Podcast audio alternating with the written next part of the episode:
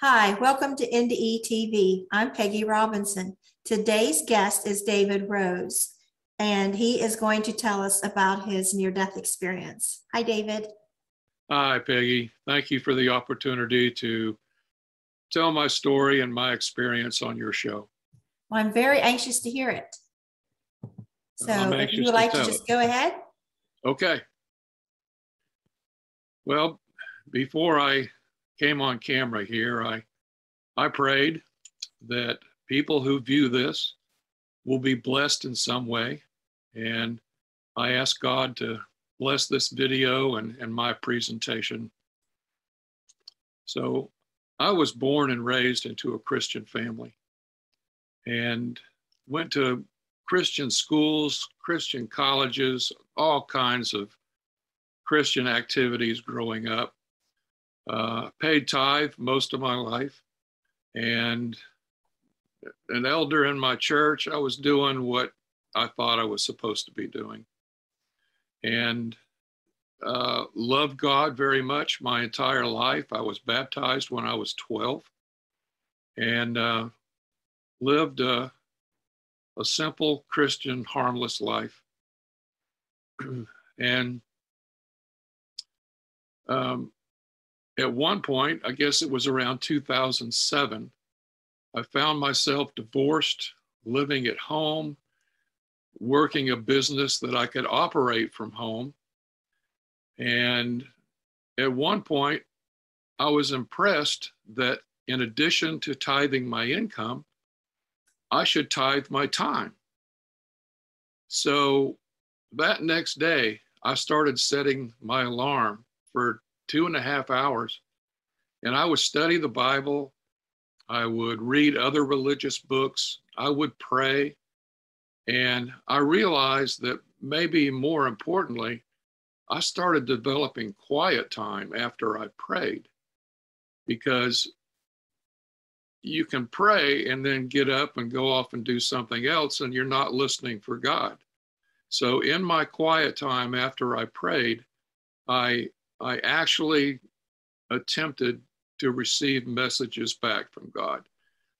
And I don't know how to do the Eastern meditation. I wasn't really doing that. I just call it quiet time so that I can listen for God. And so, in my praying, in my quiet time, in my studying, I I would start quiet time and I looked at the clock. And one time I thought, man, this is not working. My my legs going to sleep. My back hurts. You know, what's that noise outside? And it just wasn't working for me that day. And so I looked at the clock again, and an hour had passed. And I thought, no way no way at all was that an hour. And I just wrote it off as an anomaly, just I, I blew something, you know, that can't be right. And so it happened again and again. And I kept losing larger and larger blocks of time. And I used to go out into the forest or out by the river up in the mountains to uh, tithe my time, my two and a half hours. But I decided maybe that's not a good idea if I'm losing blocks of time and I don't know what's happening to me in that time. So after that, I did all of my tithing of my time in my home. And the day of my heavenly experience was just a normal day. I was working at home, I don't drink alcohol. I don't smoke anything. Um, the only medication I was taking was blood pressure medication. Um, no drama, just a normal, everyday day. And went to bed normal time, 10, 11 o'clock. And I don't remember my ascension to heaven like I remember my descension. And I will tell you about my descension when I get there in my experience. But the recollection, the memory of my heavenly experience starts almost seemingly mid sentence with my guide. I had a guide up there. And we were walking on what appeared to be a sidewalk in heaven, but it wasn't a sidewalk like we know it here on the earth. And you're going to hear this a lot. You're going to hear me say, I don't even know how to describe this. So I don't even know why I'm doing this talk right now because I don't have words to describe what I need to portray to you. But we were moving on this slab of light, and the light was just absolutely brilliant.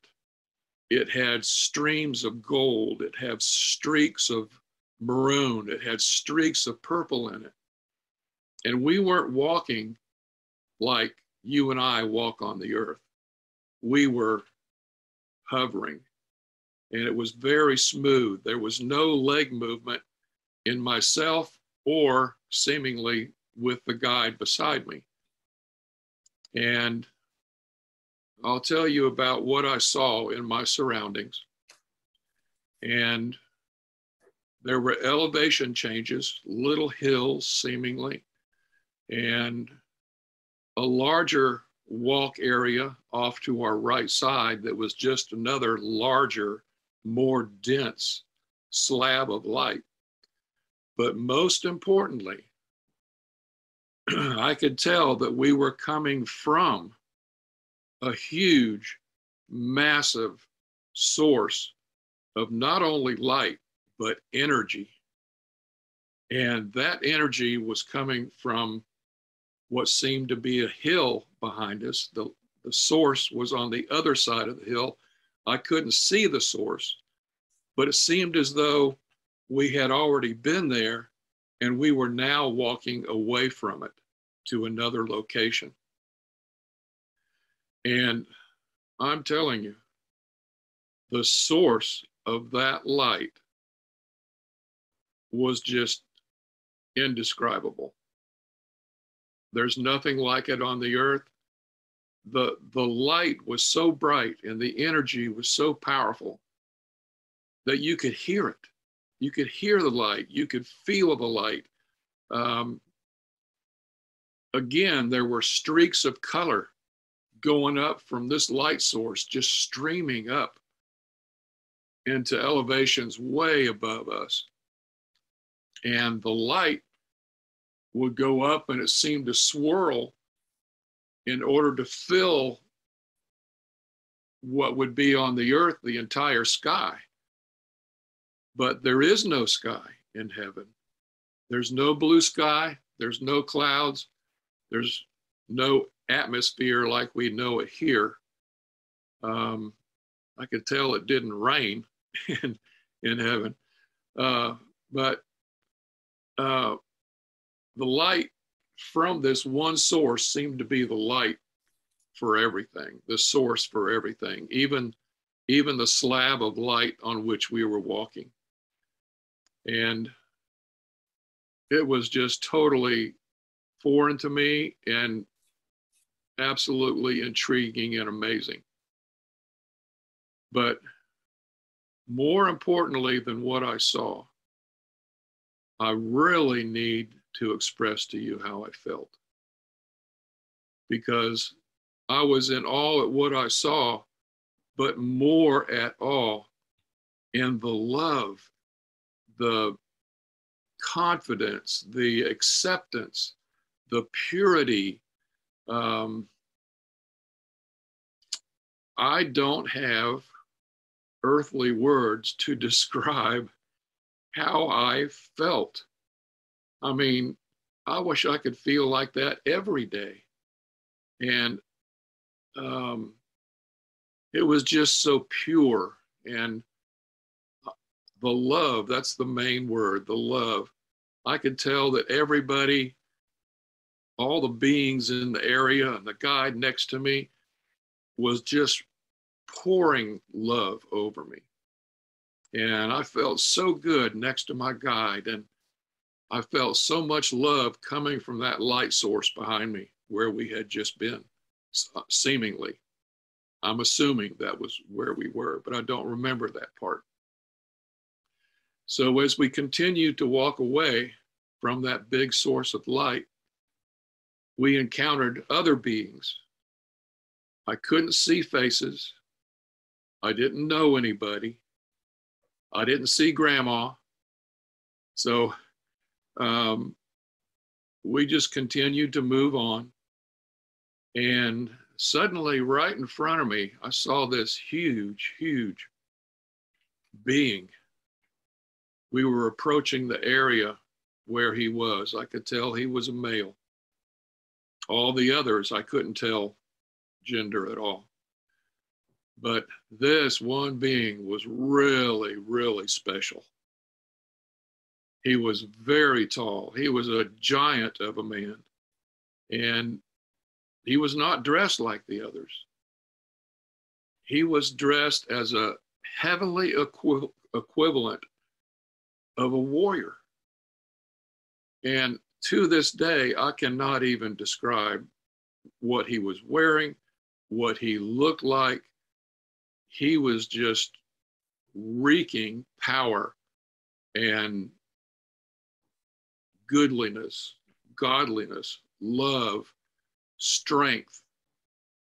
Um, this is somebody that would be first pick on a baseball team.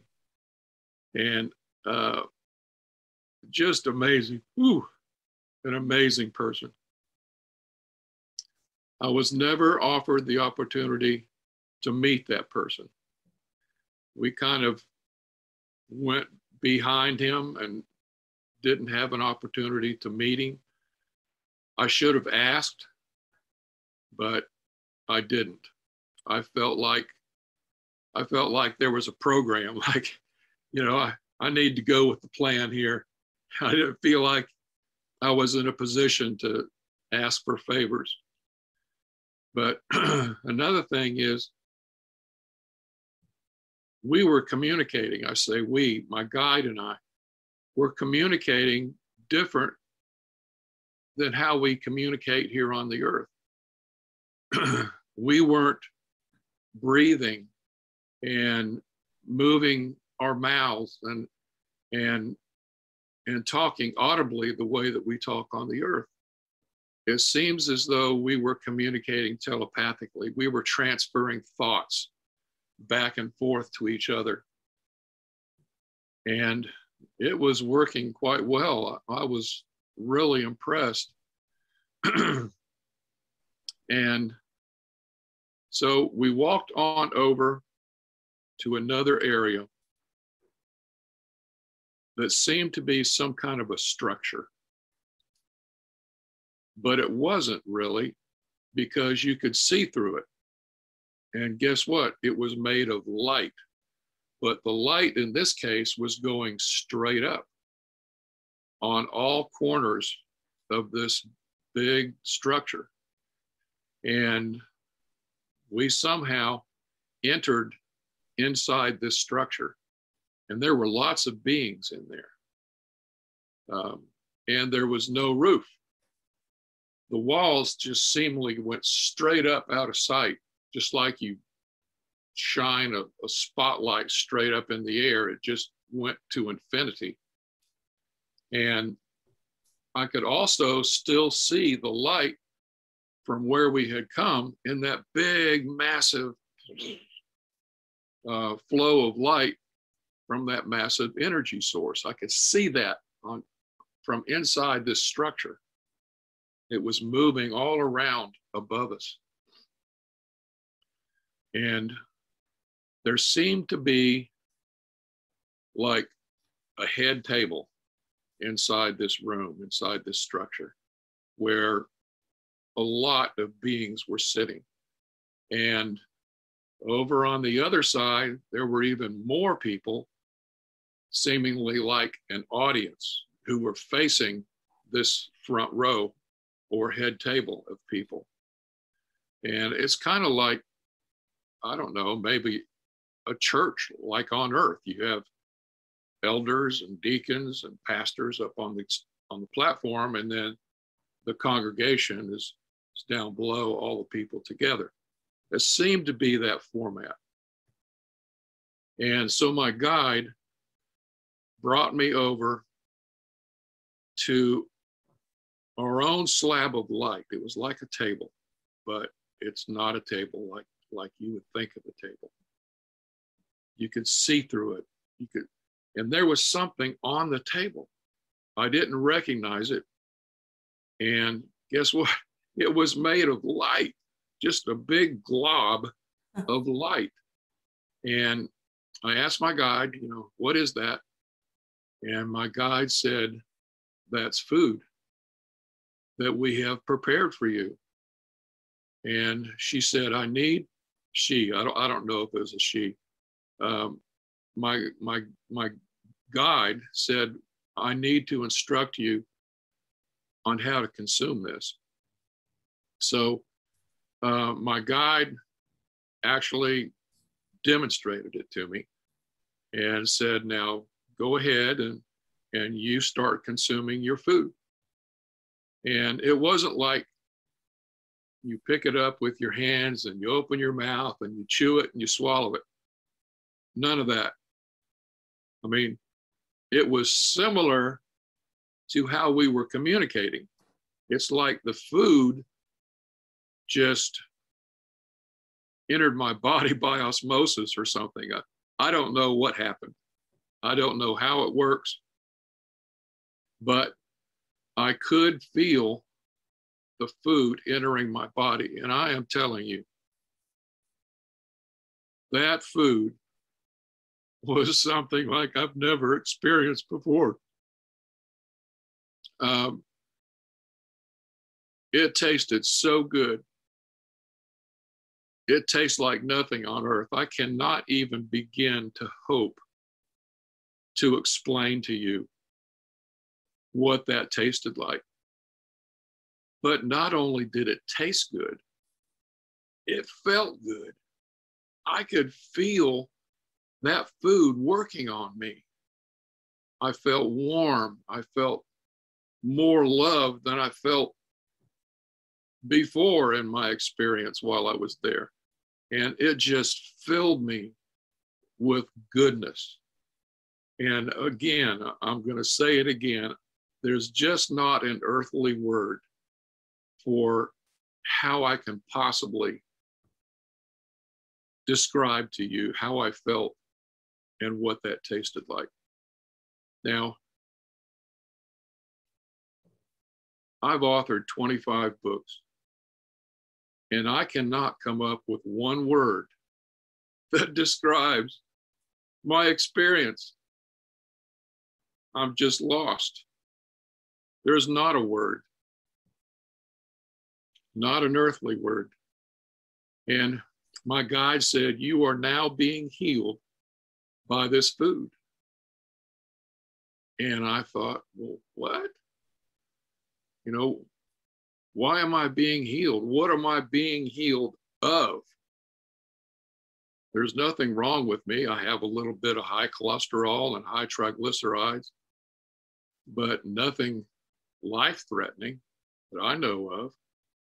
And I remember thinking, well, if heaven thinks I need to be healed, then I'm going to accept that because I am an earthling, I am a sinner, and I'm not going to argue with heaven. so thank you, heaven, and thank you, God, for healing me from whatever you're healing me of. So I totally accepted that.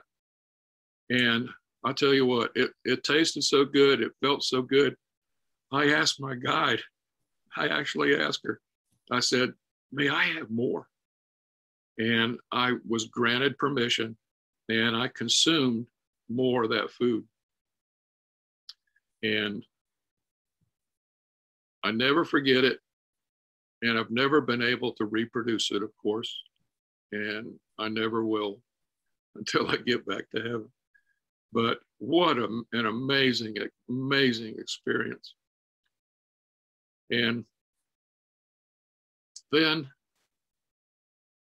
I always get emotion emotional when I tell this part. You'll just have to wade through it. But the most amazing thing happened. The most amazing thing. I told you there was a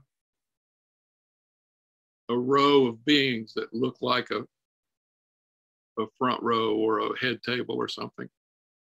Well, there was one being in the middle of that who all of a sudden rose up.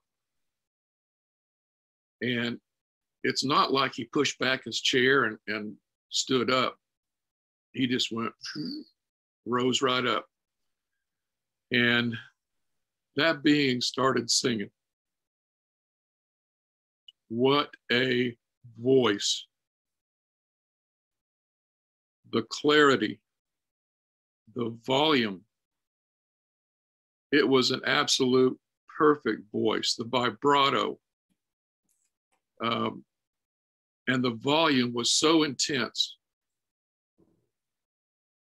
I could feel the sound waves from his voice passing through my body. And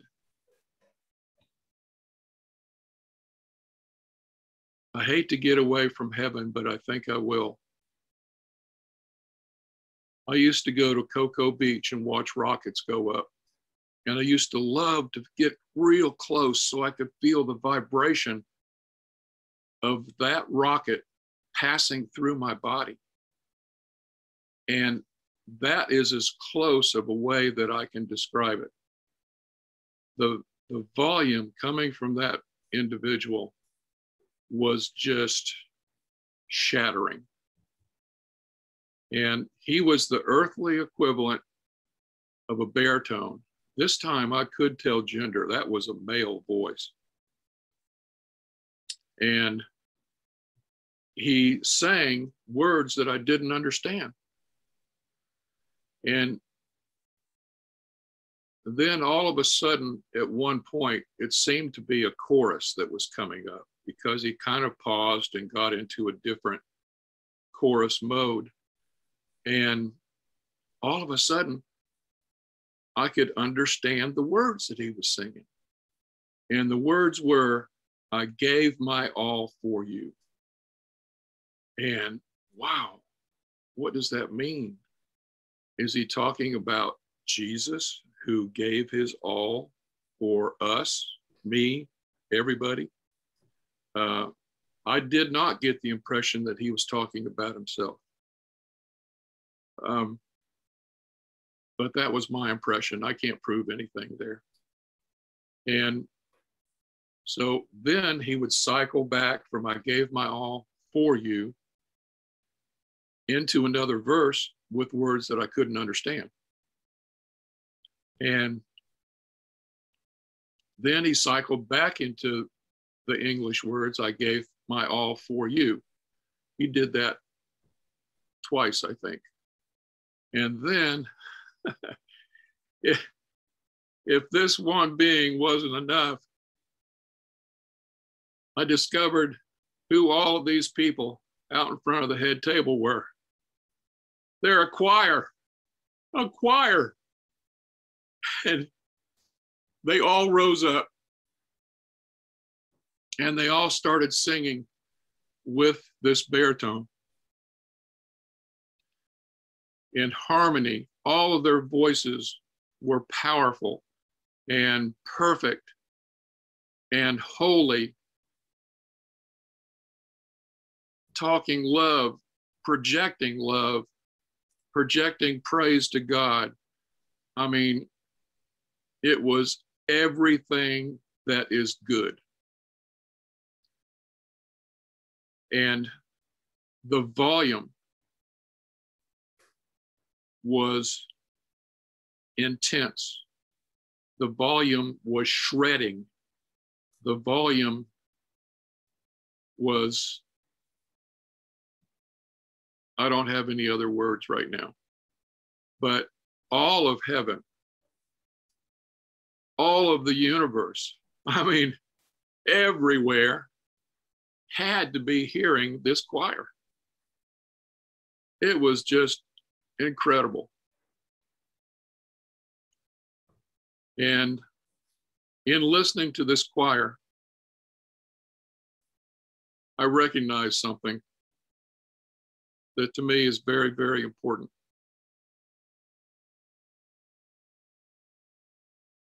The musical scale, octave to octave in heaven, is longer than the earthly scale, octave to octave on the earth. I don't have perfect pitch. I don't know how much longer. I don't know how many additional notes there are. And if I did have perfect pitch, I may not be able to recognize the notes anyway because they're heavenly notes. But my whole point of telling you that is that by having a longer scale, you have more opportunities for harmonies. And the harmonies in heaven from that choir was absolutely mind blowing. Mind blowing. Um, I'd never heard anything like that. I'd sung in choirs since I was a little bitty kid, all the way up through adulthood. Never heard anything like that. Never will again on this earth. I think about it every day. And even the choir cycled through and sang those English words I gave my all for you. So it wasn't just the baritone up front, it was the entire choir. And and then just like they rose, just like they started, they finished the song and they all lowered themselves back to their normal level. And after that, I, I remember talking to and communicating with some of the beings on the head table. To me, to me, there didn't appear to be anything else going on. And so we were talking about something. I don't know what we were talking about. And I don't know if I forgot what we were talking about, but it seems to me that at the time, I'm not sure, but I think at the time, I didn't even understand what we were talking about because I think it was such a high level that I either couldn't comprehend it or um, didn't understand it. I sort of felt like I was just a bobblehead, nodding my head, yes, uh huh, yes, sir, yes, sir. But I didn't know why. And so um, I remember feeling love when I was talking to the beings on this end of the head table. And I remember feeling totally 100% accepted. And uh, I felt confident, um, totally accepted, and, and being loved for having been there. and then some words came out of my mouth that were not my own. And my words carried across the whole area as if everybody knew that I was there and maybe they were even performing for me. I don't know. But I said these words Thank you, but I have to go now. And I didn't want to say those words. I, I didn't premeditate that I had to leave. I was not looking at a watch. I was not running out of time. I didn't say those words, but those words were projected from me. And I could start to feel myself being pulled from God's presence. It was a horrible feeling, horrible feeling. I didn't want to go. Are you kidding me? I was in heaven. Um, that was a terrible feeling. And the next few seconds, I'm going to tell you about, but I can't tell it in real time. It, it, may take me minutes to tell you what happened to me in the next few seconds. So I'm going to start the few seconds now, and I'll tell you when I get where I'm going when the when the seconds stop. So, all right, I'm starting the five seconds or whatever it is now. So I, I felt myself leaving heaven and I was traveling inside this tube of light.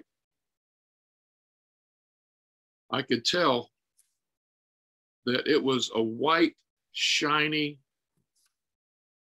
huge, long tube of light. And I was traveling very, very fast through it. I mean, I was moving.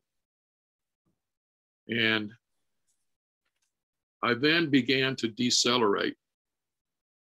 And as I decelerated, I realized, well, wait a minute. I'm not in a solid tube of light.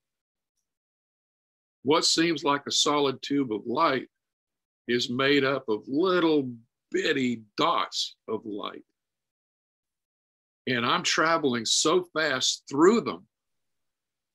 They're all streaming around me.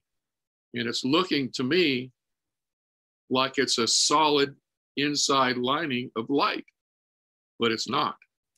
Little bitty dots. So, what are those dots? I can only assume that they're suns. And I'm traveling through space so fast that these sun lights are streaming together. So I, am still decelerating, decelerating, decelerating, but I'm still moving fast. And so I, I, I start coming into our solar system, and ahead of me, I can see Earth. I recognized it. Oh, there's our Earth. And I'm approaching it very fast. And then there's North America. There's there's my state, there's my city, my roof of my house. And I went through my roof and I remember hovering at ceiling height for just a fraction of a second. And I was looking down onto my bed and I was viewing my body in my bed, covers over me, everything. And I was seemingly asleep. And so here I am at ceiling height. I go down and I remerge with my body. Excuse me. That's the end of the five seconds or so. So all of that happened just very, very quickly. But I remember all of that just like it was in real time that I told you about it. So I'll never forget that. So here I am back in my bed now. And I'm awake and I am extremely, extremely cold. My joints are cold. My joints are so cold they are frozen. I cannot move them. No way can I get out of bed. And I had no choice but to just lie there in hopes that I would eventually warm up. So I was shivering. I was so so cold and so stiff at first I couldn't shiver, but then I started to shiver and still couldn't move. No way could I get out of bed. I wanted so badly to be able to walk to my bathroom and fill a tub of hot water and just submerge myself in it. But I couldn't physically do it. And I laid there a long time. And finally, I warmed up just a little bit where I could barely move my knees and my hips to be able to creak them a little bit, to be able to get on my feet. But I was very wobbly, very unstable, and had to hold on to furniture and my bed and everything to walk. And I had the most weird sensation on the front of my body. My chest and my anterior thighs were, were tingling like uh, electricity, like, um, um, you know, everybody's been to a planetarium where you have this ball and you put your hands on it and your hair stands up. Well, you can feel that uh, conduction in your hands, but that's what my body felt like, my whole body. And it didn't really hurt, it was just annoying. And so here I am working my way to my bathroom. And somehow I managed to draw a tub of hot water and I submerged my body in it. And man, it felt so good. I was still cold, still shivering. I remember my teeth chattering and still having trouble moving my joints. And the water got cold really fast. And so I drained it and ran another tub of hot water, laid there as long as I could, still cold. And I was absolutely on a mission at that point to get to my computer, which was in the next room in my home office and have the opportunity to sit there at my keyboard and take notes of what just happened to me. Eh, you know, at that point, I thought, wow, what a wild dream. And and I wanted to be able to document it so I won't forget it because I usually forget my dreams. And I didn't know at that point that it wasn't a dream and that I would never forget it. But still, I needed to get to my computer. so I pulled myself out of the tub. It actually hurt.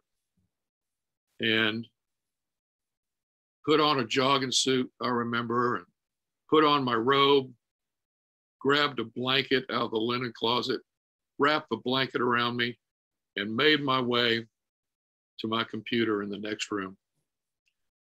But I was still so cold, I could barely key on my keyboard because I was shaking. And, but I managed somehow to get it done. Um, voice recognition back then was not very efficient. And so I I sat there and I wrote down everything. And I remember looking around the room as I was writing, as I was thinking and processing this experience to get it down in my computer. And I remember thinking, what a horrible, horrible place this is. And I'm a decent housekeeper. I mean, I keep things clean on an earthly level, it was okay. But uh, compared to heaven, it was black and dark and sinful and just absolutely horrible. And I missed heaven so much already. I I just wanted to go back to heaven. I mean, I was absolutely driven. And I cannot underemphasize that word driven. I was highly, highly motivated to get back to heaven. And I had no idea how I was going to do it. And, you know, God, why'd you send me back to earth? I was, I was up there. I was in your presence. I liked it. I didn't want to leave. Why am I back on the earth? What happened? You know, did I say something? Um, did I have bad breath? I don't know. And I bring me back. I want to go back to heaven. And so I got my notes down and being driven to get back to God as much as I could where I was on the earth. I knew how to do that because I knew the highest point in the area. And I was absolutely driven to go to that highest point. Now, I live in Tennessee, and the highest point of Tennessee is about 6,693 feet. I understand that 6,693 feet is nothing compared to wherever heaven is. But I wanted to get there because it was the best I could do with what I had at the time, at the moment. So I did something really stupid. It was still dark. I was crying. I was angry. I was angry at God. God, why did you do this to me? What do you want from me? You know?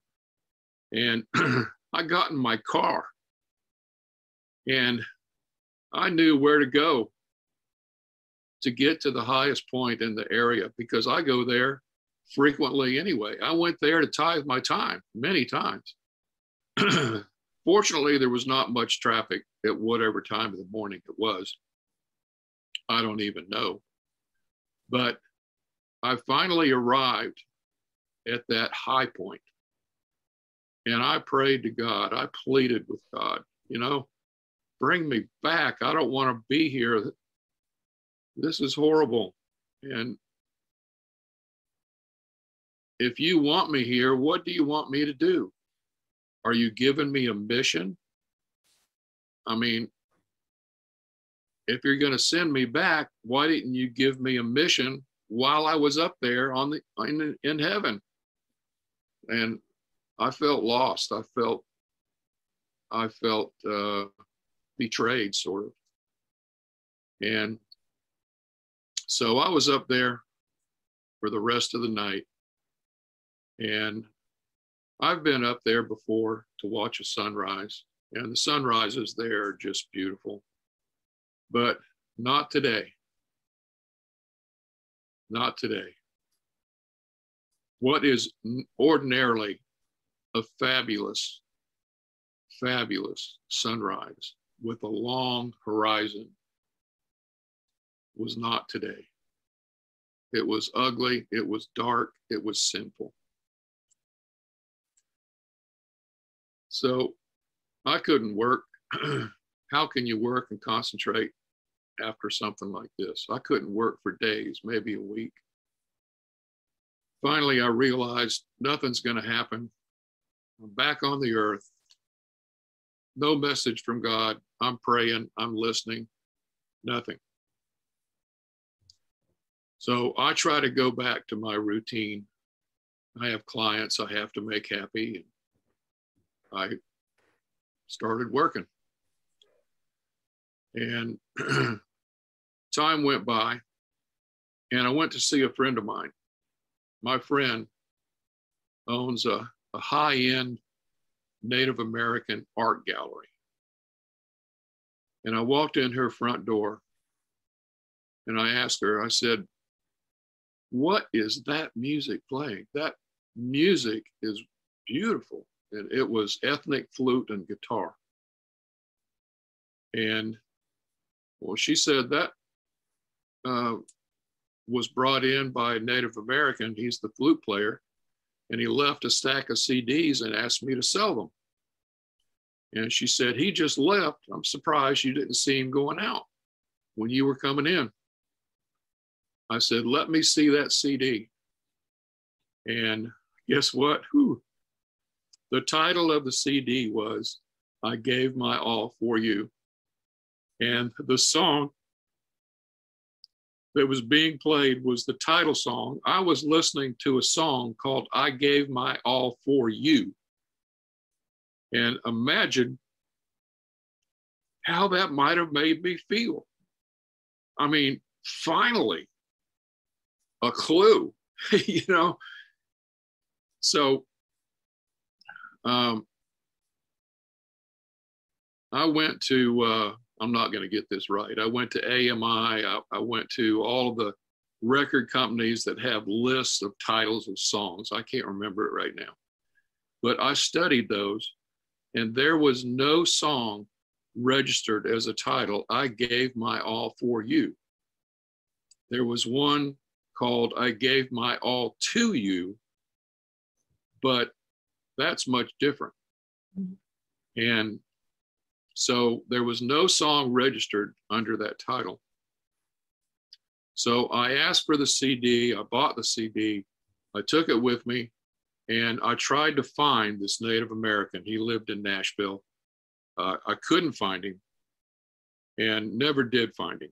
So I thought, oh my goodness, a dead end road.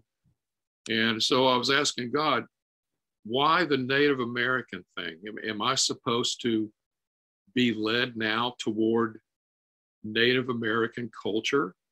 Uh, what's up with this, God? And I, I was still seeking an answer, a mission. And so at one point, I was still driven to get to high elevation, to get to as close to God as I could. And I geared up my pickup truck and I started traveling. And I literally went all over the country. And I was looking for, I don't know, a piece of property on top of a mountain, a high elevation point it doesn't make any sense to me because that little bit of elevation makes such a, a tiny, tiny smidgen of a difference. But nevertheless, I was driven. It's something I had to do. And I literally traveled all over the country. And while I was traveling, I went to correspondence school. And I qualified myself to apply as a U.S. Ranger, Park Ranger. And um, so I applied all over the country and declined every offer because it wasn't right. But then one day, I got a job offer from Yosemite National Park. And I was asked to work at Glacier Point, which is one of the most beautiful places in the world. And I would be living in my own little cabin in the wilderness, a two hour drive from anywhere. I'd be living at 7,500 feet. How many people live at 7,500 feet? Very, very few. And I immediately knew that that was of interest to me. So I told the ranger on the phone, give me five minutes. I'll call you back and give you an answer. So I went online. I looked up Glacier Point. I looked up the elevation of that and I called him back and said, I accept. So here I am about to go to Yosemite National Park to live at the highest elevation I've ever heard of. a buddy of mine I went to college with is a Sioux shaman. And he lives in Idaho. And he said, David, come by here on your way to Yosemite. And I want you to meet somebody. So I went to see my buddy. And we drove over to Spokane, Washington. And he introduced me to a Sioux medicine man. And the whole time I'm thinking, God, is this what you want? You connected me somehow with a musician who's a Native American. Now I have an invitation to go see a medicine man. And I'm about to go to live with the Miwok. I mean, God, you, you are stringing me together here with similarities, and it, it's all kind of making some sense here. At least I'm getting a direction, God. And so I met this medicine man. His name was Yellowhawk. I'm a Vietnam War veteran. He's a Vietnam War veteran. We had a lot in common, and I mean a lot. And he interviewed me for 24 hours straight. No breaks, no food, um, no sleep. And at the end of that 24 hours, he said, David, I think we can help you. And he said, I want you to come back here tomorrow at six o'clock. And I'm going to have lots of Native Americans here. And I'm going to do a sweat lodge for you. And he said, Come back rested, be ready.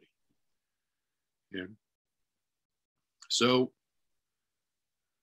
we entered the sweat lodge. He set me right next to him. My buddy, the shaman, was on the other side of Yellowhawk. And we started the sweat. And come to find out, Yellowhawk has a son who is the chief medicine man of the Sioux Nation in Canada. And they were communicating telepathically. And so Yellowhawk was saying, Oh no, my son's going to make me sing. So he started chanting. And other warriors in the sweat lodge were chanting right together. It was beautiful. And they had percussion instruments made of turtle shells and uh, plants and gourds and other things. I didn't pay a whole lot of attention to that, but um, and then Yellowhawk said, "Okay, where David, you're being reviewed right now by my son, the chief medicine man, and 300 council members in the Sioux Nation are looking at you right now. And he said, I'm going to do a very powerful ceremony. He said, I want you to keep your eyes closed. You cannot watch this. He said, It's very powerful. And I heard the chamber, the cadence in the room change. It, it became very intense. And I could tell that Yellowhawk was moving his arms and chanting, and it all changed. It went into a higher pitch, a whole new level of energy. And then suddenly they stopped. And um, Yellowhawk started talking to me directly. And he said, David, um, my son and the elders have reviewed your life. He said, You're a great warrior and you're a great person. And the Sioux Nation would like to adopt you as one of their own into the Sioux Nation. And he said, Do you accept? And I said, Yes, of course I accept. Excuse me. And so he said, Your name will be Wambali Iskma. And in English, that means eagle's wing. And he said, if you choose later on to do a vision quest, he said, you can change your name to whatever you want it to be. And then he pulled out a peace pipe. it was very, very old. And it was made of ivory and it was hand carved. And it was probably two and a half, three feet long. And he lit it and he handed it to me. And he instructed me to smoke it. And while I was smoking it, he listed individuals who have also smoked that pipe. And I don't remember all of them, but one of them was George Washington. One of them was the Queen of England. Some other names that we all know recently who are still alive. But very important people in the world, names that anybody would recognize. And so at that point, the sweat was over. And he said that they healed me of my PTSD from the war. And I actually could feel a warmth, and my back kind of stood up straight during the ceremony. And actually, for months after, I did feel better in that regard with my post war PTSD. But it didn't really last all that long. So now I leave that place with this experience, another Native American experience in my pocket. And I head on to Yosemite, where I was to start my work as a U.S. Park Ranger at Glacier Point. Well, I had been there sometime that year, and I was on the sidewalk right out at the point, talking to about 100 people. And I noticed out of the corner of my eye a light. And I looked over there, and there was a woman there. I didn't know her, but she had an aura that was so bright, it went all the way up through the sky and just disappeared through the sky. I mean, it was incredible and her aura was white and gold and maroon and purple. Sound familiar? Yep. Just like the colors in heaven. And I recognized it and whoa, whoa, what is this? So I, I talked to the hundred people in front of me and I said, please excuse me. I said, I've never done this before, but I have to leave you and go talk to that woman. So I said, Don't go anywhere. I'll be right back. So I went over there. I spoke first and I said, Ma'am, who are you and why are you here? And she said, I am here to tell you that that great being that you saw in heaven was your guardian angel. He has been protecting you all your life from everything. He kept you alive during the war. He kept you alive in other situations in your life? And I said, I know it. You don't have to tell me. and, and she said, He wants you to know that the Glacier Point is one of the places that he lives and visits when he visits the earth. And she pointed to a certain area of Glacier Point. She said, he hangs out right over there. She didn't use the word hangs out, but he, he lives right over there. And she described it. And I said, I know that place. That's where I go when I want to be quiet and study and commune with God. And I feel it. I feel that. And um, so it was wonderful to get that information. And she actually handed me a pamphlet, a piece of paper. And she said, This is our church. And the church was called I Am. And she said, We want you there. Please come to our church.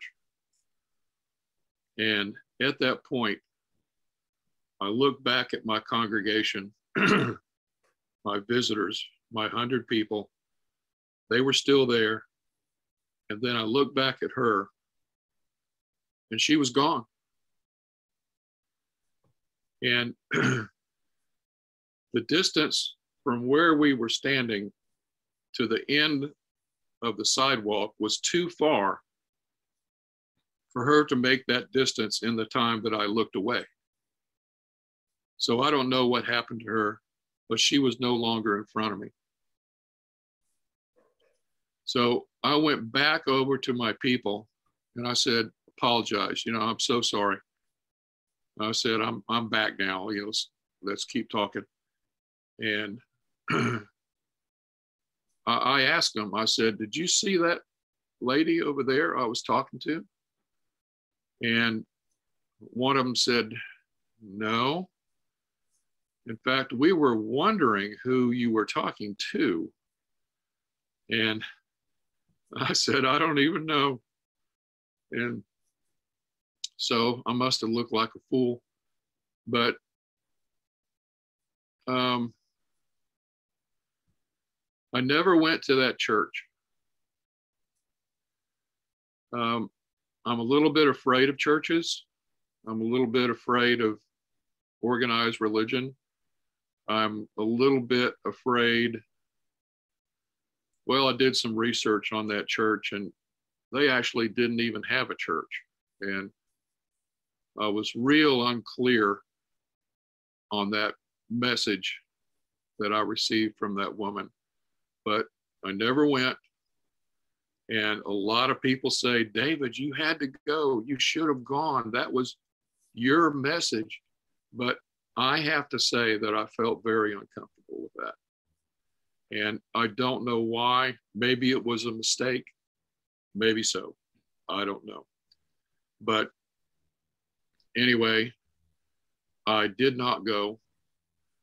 And I retired early from my work as a ranger after five years because my PTSD was escalating and I just went home at the end of the last season. And I've been on a message or uh, a mission of healing ever since I went home. And I've started doing a lot and I mean a lot of veteran work, uh, helping veterans with whatever their problems are. And I won't go into all that I do, but my veteran work has become my mission. And veterans who know me and know about my heavenly experience and know about my war experience and, and everything they all say the same thing. David, the reason that you were kept alive is because of the work that you're doing today. And the veteran work. And I don't know if that's true. Maybe it is. But I'm going to continue to do my veteran work as long as I physically and mentally can. And uh, I'm 73 years old now, and I can feel it. I'm aging fast. But I wanted to get my heavenly experience out there with you and with your program and, and other people so that my experience will not be lost. And I don't want it to go with me. I want it, I want my experience and my story to last well beyond me. So um, if if any of you have any questions, or Pegi, if you have questions, I'd be happy to field some questions. Switches here. Wow. Why do you think this happened?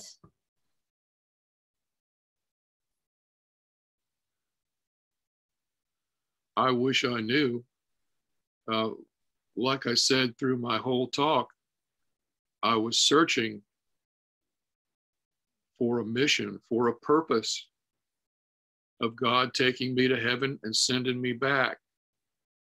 Uh, in my opinion, it would have been very simple for my guide to tell me what was expected of me and why I was being returned to earth.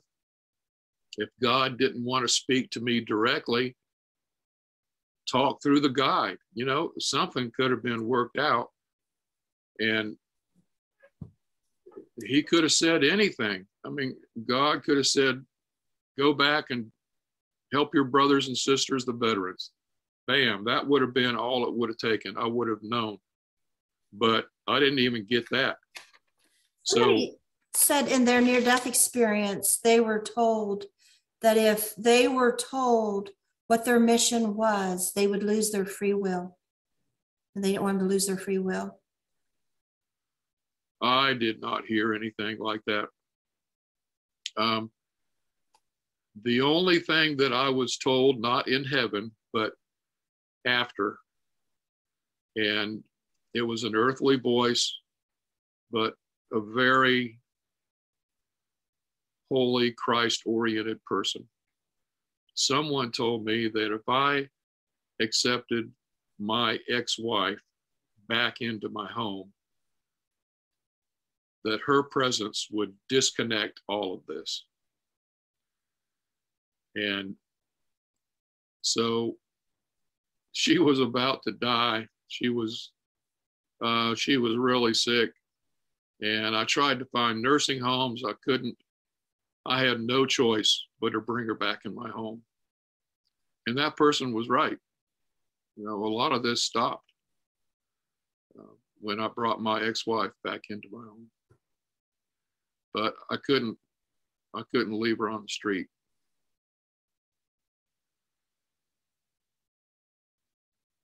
Well, it sounded like it was a sacrifice because you knew what you were you would give up and and what was that saying you were told to give my life for you or was it I gave my all for you. Hmm. so maybe you know you gave it all for her because you know they say love isn't love unless you give it away You know what, Pegi? I I never looked at it that way. Um, I'll have to think about that and process that. That that is an interesting approach to this. Um, you know, other people who have made comments really opened my eyes to a lot of things. Uh, I'm a medically trained person, and it didn't dawn on me for 10 years that when I reemerged with my body, my body might have been dead for the time that I was away. And that's why my body was cold, and that's why my joints hurt, and why I couldn't move my joints because rigor mortis might be setting in. I didn't even think of that. Now, how can I miss something like that? That's oh. crazy. At 25, when I come back from heaven in the wheelchair, and they took me immediately to a room and put me in this high bed, and this big light hanging off the ceiling, you know, like exam light. And I was so freezing. I mean, I know those rooms are always cold, but I shook and just like my teeth rattled. And my husband kept telling me, get more blankets, get more blankets. And I, no matter how many blankets they got, I was frozen. Right. And years later, I thought, was that like the death process? You know, how you get go cold? Yeah. Was my body not able to warm up fast enough to, you know, the normal body heat? You know, was I actually, you know, that dead? I don't know how, I don't know anything medically. I don't know how fast your body temperature drops. But I, I wondered later, I thought, or was it shock? Yeah, at the time I thought, am I going to shock or something? Because I just was shaking so much. And months later, the first time I told the story, when it come to me and I remembered it, it's like, oh my God, that was real. And I told my husband that night when I told him and I was reliving it, I shook all over again, remembering how cold I was. I was actually physically cold again. So I don't know. Yeah, I thought I of that. I thought of that as you were talking about being so cold when you come back. Right. I, I get that. Um, May I share something, Pegi? Of course. I have a, a little book, and I'm not here to sell my book. You know how much I make when I sell one of these? A penny. and it's only because Amazon requires that you make something. So I set the price at a penny. But uh, this is a written account of what you just heard of my experience. And somebody may be interested in this in giving it to a friend as a gift or uh, someone who's in need of hearing this story, no matter for what reason. But you can find this on Amazon. It's titled I Gave My All for You. And if you go to myheavenlyexperience.com, you will end up on the page where you can purchase this. And I have prayed over this book. I have prayed that people who find it, read it, uh, will be blessed. And so I hope that whoever finds this book and reads it will find a way of it improving their life. Um, you being military, have you heard of Dr. Allan Botkin? No. Um, af- induced after death communication. So it's induced after death, IADC he's uh he's retired now, but uh, psychiatrist with the veterans who stumbled on a cure for PTSD, and it's using um, you know the uh, um, shoot.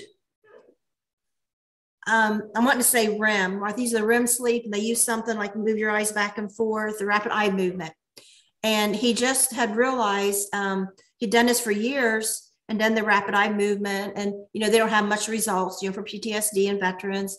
But he started noticing that his um, patients were, were veterans were starting to have like near death experiences, like after death communication. They were suddenly seeing someone in heaven and communicating with him, and they were cured in one session.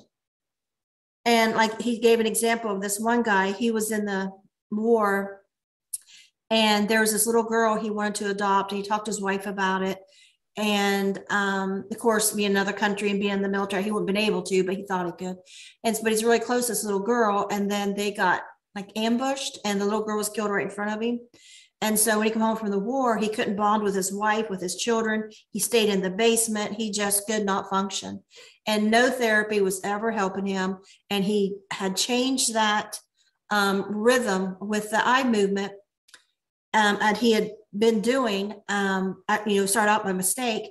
And that guy suddenly saw that little girl in heaven as a woman. And she, he saw how beautiful and healthy and wonderful she is. And she thanked him. And they had little communication and he went home and he was bonding with his family and he had no more trouble with PTSD.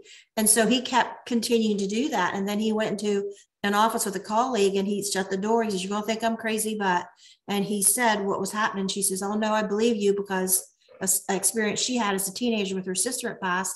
And so, long story short, a lot of therapists was getting trained to do this.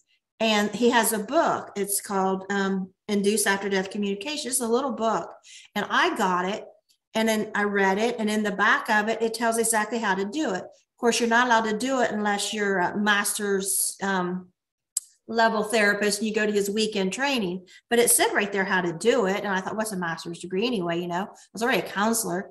And so I went through the steps. I tried with my husband, and my husband is not into any of this stuff whatsoever. And all of a sudden, um, as he's, I see his face change, like he's about ready to cry, but something got the corner of my eye, and I look, and I seen his brother, my husband's brother died at five years old. I seen him as a young man, like maybe 17, 19, and he was running like across my wall, like he was in heaven, this beautiful sky behind him, and this wheat field. And he turned and smiled at me and just kept on going. And I looked back over at my husband, like, what, you know, was that? And I looked back at my husband, and my husband's crying. He said, for the first time, he says, I saw my brother, but he saw him as a child. Was he remembered as a child? He said, I haven't been able to picture what my brother looked like. And so I went back to um, his mother and I said, I have a question. I said, Was Jeffrey, the brother that died at five leukemia, I said, Was he more dark complected and brown eyes, look more Indian? And she said, I thought she's going to say you're crazy because they're all really white complected, crystal blue eyes. In fact, his family, not my husband, but his parents are prejudiced against darker skinned people. So I thought she's going to like, you know, say you're nuts. And um, and she said, yeah, he was. She he had brown eyes, darker complected, darker, didn't look like the rest of them. I'm like, how would I know this? And I'm like, this, there's something to this. I mean, I was like, I, hook, line, and sinker. I'm like, this is a real thing. And I don't know why it's not out there more because anybody can do it. It's a very simple little technique. And bam, you connect to the other side. Whoever you need to see, however you need to be healed. Oh, that, that's interesting. I've not studied any of this. Um, so I'm just out there on my own and just recently started telling my story like I have here today. So, have you been able to like stand up in front of a group of veterans and share, or is that something you would like to do? Or I'm just curious. I've never been asked to. Um, I don't know. If I did, it would need to be, you know, a quiet place and I'd, I'd really prefer to not be interrupted when I do this mm-hmm.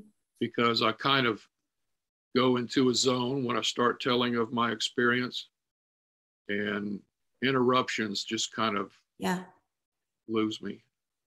Yeah. I usually ask my guests now before we start, do you want like a one-on-one like this, me stay on, you know, side by side with you and have a conversation? Or do you want to just take the floor with questions or take the floor and uninterrupted?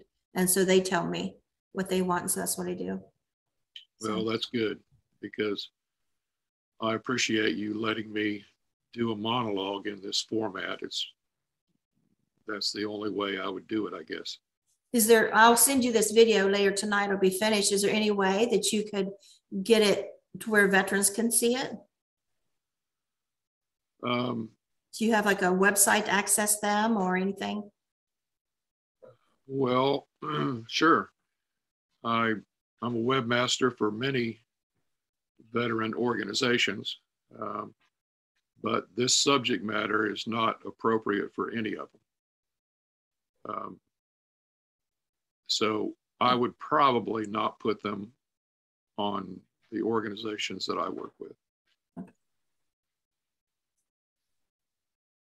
I had some veterans contact me a few months ago, and I was making videos for them and putting them on another channel. But I ended up pulling out of it. It was just, um, it was like in legal matters stuff that is going wrong with the veterans, and and it's just not a direction I wanted to go. Well, yeah, veterans have enough on them right now. Yeah, I mean, they were bringing it to me, and I'm like, I'm not news media. You know, I'm not going to get you. I'm just near death experience. I'm not going to get you attention where you want it. And I mean, it was any stuff that's in legal cases, and um, so I mean, I feel for them, and I and I was trying to help them, but it was just you know affecting me. Like I, I don't want to get back in that stress where I used to do cases and stuff, like the legal side. Right. I just can't do it. I can't take stuff like that on anymore. Well, it's hard for me even to do something like this. It's stressful. You know, I, I had trouble sleeping and, you know, you know, leading up to this, it's just doing this is a big event for me in my life. How do you and, feel when you tell it? Um,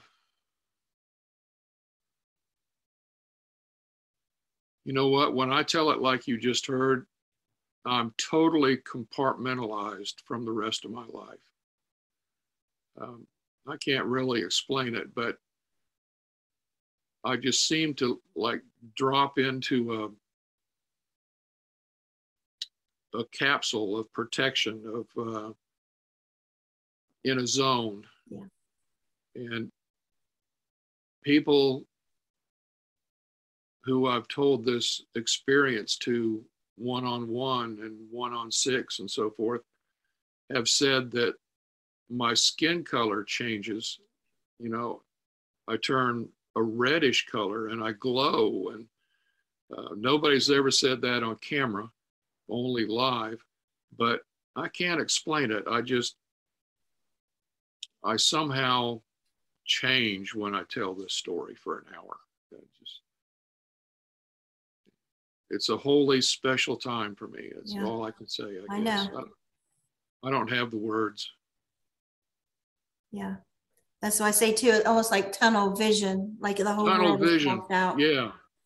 Yeah. I never thought of that, but it is sort of like that. I'm I'm encapsulated. I'm protected. I'm um, I'm communing with jo- with God, and I'm I'm praying the whole time, even though I'm talking to you or or a group of people. Sure, I'm communicating, but I still try to have that connection directly to God when I'm telling this. Mm-hmm. Because yeah. that's, that's what I want to portray is is God. That's where I am too. When I tell mine, I just let everything go out and I just stay within the my memory and I just stay right there with it. And that's the only thing that gets me through the tunnel. Because like it was, if I had to stand up on a stage in front of people, you know, or even a group and talk anything, I won't be able to do it. But with no. this, it's just like it takes over. You know, like I step back and yes. it it goes and I don't have to worry about it because everything I comes out of my mouth is perfect. I don't have to question it. I don't have to look at how they look at me. What do they think? You know, anything because it's it's in that space of this all knowing and it's perfection. And I just like step into it and then step out. It's it's it's it's that just that way. You express that very well.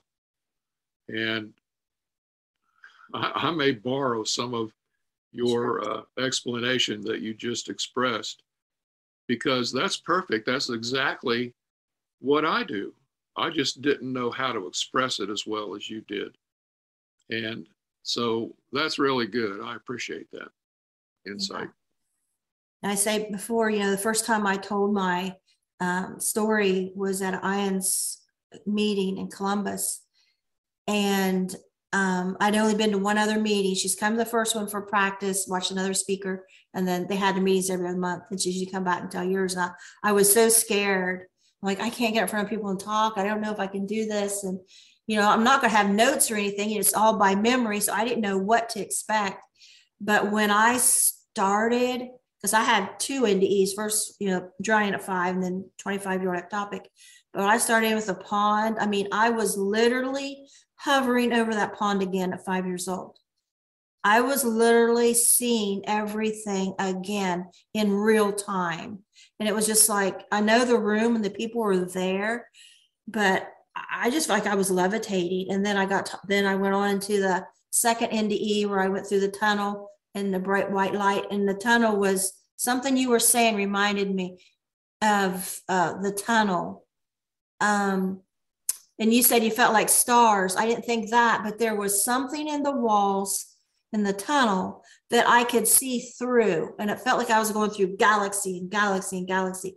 It's like in this tunnel, it was like dim, but it was, say, if you had a, a you say it's going through a straw and the straw is kind of invisible, but yet it's there, and you could see everything going on.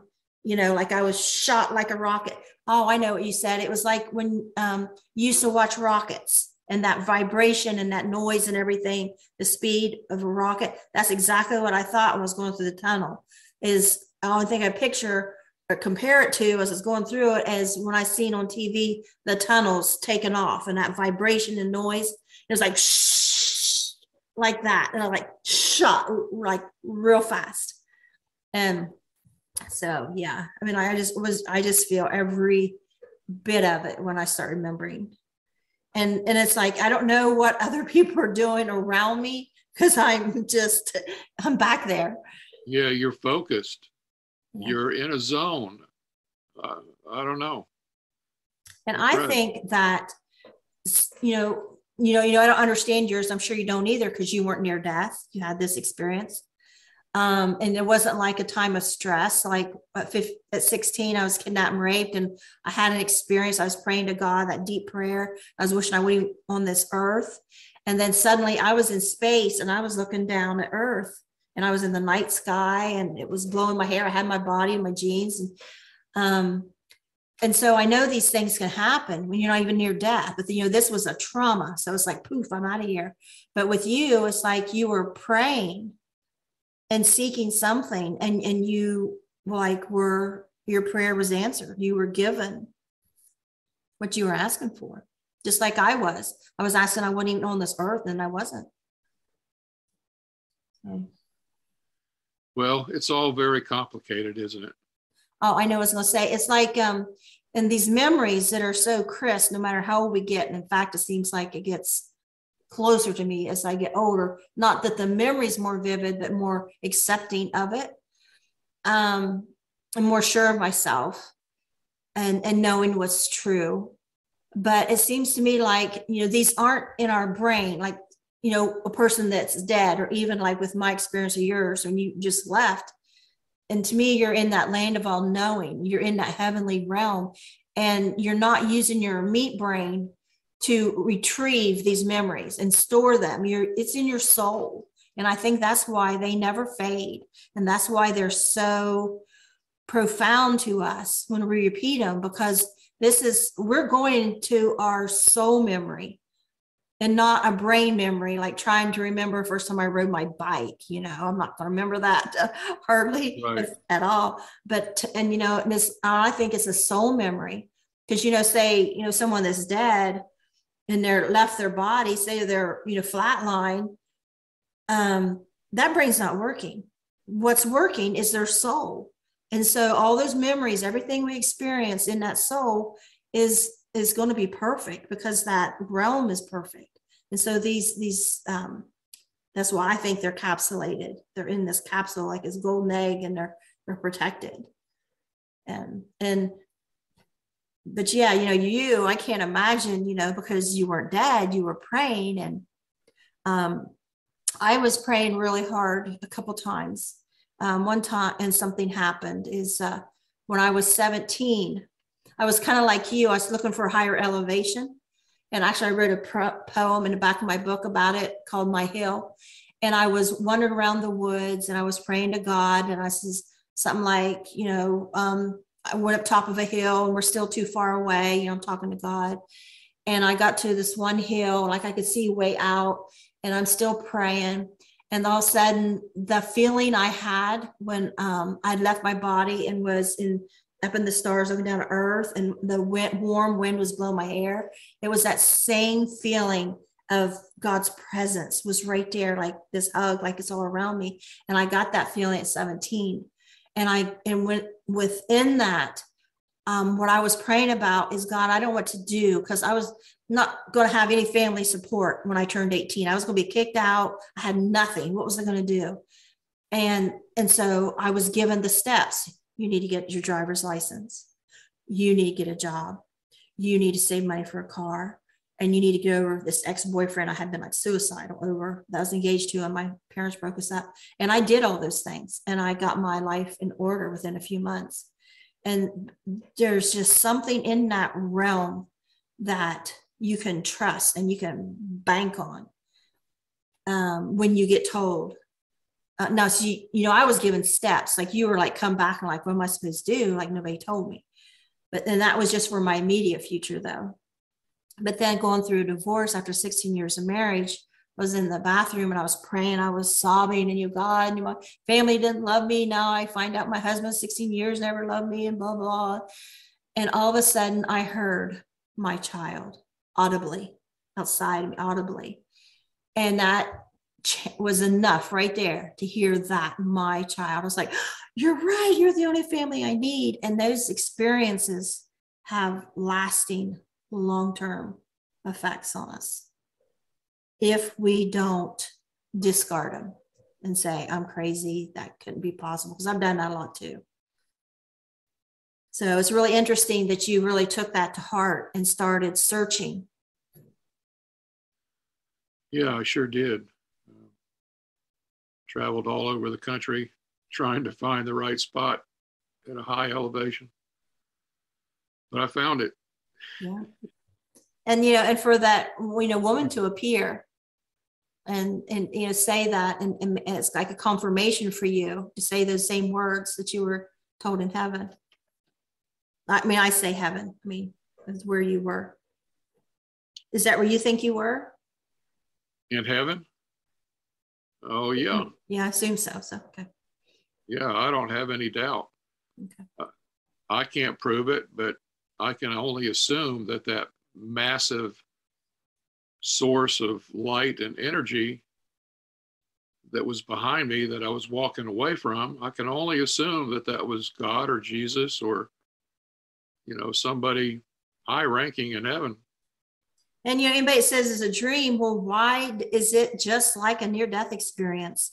You know, you don't have a dream that is identical to a proven, studied phenomenon like a near death experience. I don't know the right words phenomenon, but. Well, people tell me that what I experienced was a dream.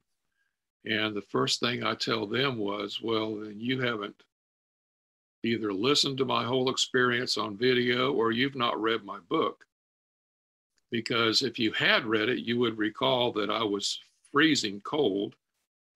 I appeared to have rigor mortis, and my body was charged with electricity. And oh, by the way, something I didn't mention was I already had an appointment set up with the Veterans Administration for a routine checkup, and they blew, drew my blood, and all of my blood work a week after my experience was normal. And I went to see my doctor, and she said, David, whatever you're doing, keep doing it. She said, You are completely normal this time. What was wrong with it before? Just high blood pressure, high triglycerides, high, high cholesterol. And I actually have the paperwork from that doctor's appointment to show it. And so I have a chart in my medical record that, you know, shows where it was before and then on the date of my experience, it's normal. And, you know, I can lay it all out. So, and that's typical with near death experiences is, you know, people are given maybe 3% chance survival, 1% or whatever. And then they come back from a near death experience. Like you might as well throw those odds out because it just seems like the light must that we were in must come back and, and heal our bodies because you know, everybody recovers. Well, exactly. Miraculously. Yes. so, anyway, it, it's all interesting And I think about it every day. And uh, I don't know, I, I feel like I have not yet reached the finale. I think there's still more. And with all the veteran work I do, that's not the end. There's something else coming that I'm just waiting for. And I have no idea what it's going to be. But now you say you don't share this with veterans because it's not, uh, I forget what you said. Um, well, it's not related to the subject matter of the veterans that I work with. Like, right. I, I work with the Florida Veterans Hall of Fame, and I don't think it would be appropriate to put near death experience information on their website. Uh, another one is a Veterans Museum, and I'm on the board and I, I'm the, I'm the webmaster for that museum. Near death experience would not be an appropriate subject to put on that website. Why is that? Why isn't it appropriate? I mean, I kind of know, but then I kind of question it. Well, because the the subject of the of the website and the organization is about veterans affairs and war and uh, in terms of the hall of fame it's about what great veterans did in their lifetime to support their community. It's not about what they did during the war. It's about themselves being given back to their community i wonder if there can be another website for things like this because i'm sure they've all had near death experiences well, no, not all of them, I don't think. But actually, I'm in communication with someone else who knows more about veteran NDEs than I do. Yeah, I, yeah, I don't. I didn't mean to say that they've all had near-death experiences, but I'm sure there's a lot that um, could be shared. Like even, you know, just one little story, real quick, is when my son Matthew uh, my oldest son, was in Afghanistan. And every time this song, Simple Man, come on the radio here at home, I would say a prayer to, to God to just, you know, let him live long enough to come home and have children and be married and, and know that kind of love. You know, we have a child. He hadn't experienced marriage or children yet. And I just want him to experience that. I don't want him to die over there and never experience life and what I feel is the best part of life. And um, he was injured and they was going to amputate his leg. And I was like, no way, it ain't. And so he didn't, but he, he's okay now and he, you know, he's doing well. But um, a couple years after he was home, because he didn't talk about stuff over there very much, he said, was uh, in his kitchen. He's, Mom, want to you something. And he said, uh, one day we was all riding the back of the truck and was all talking.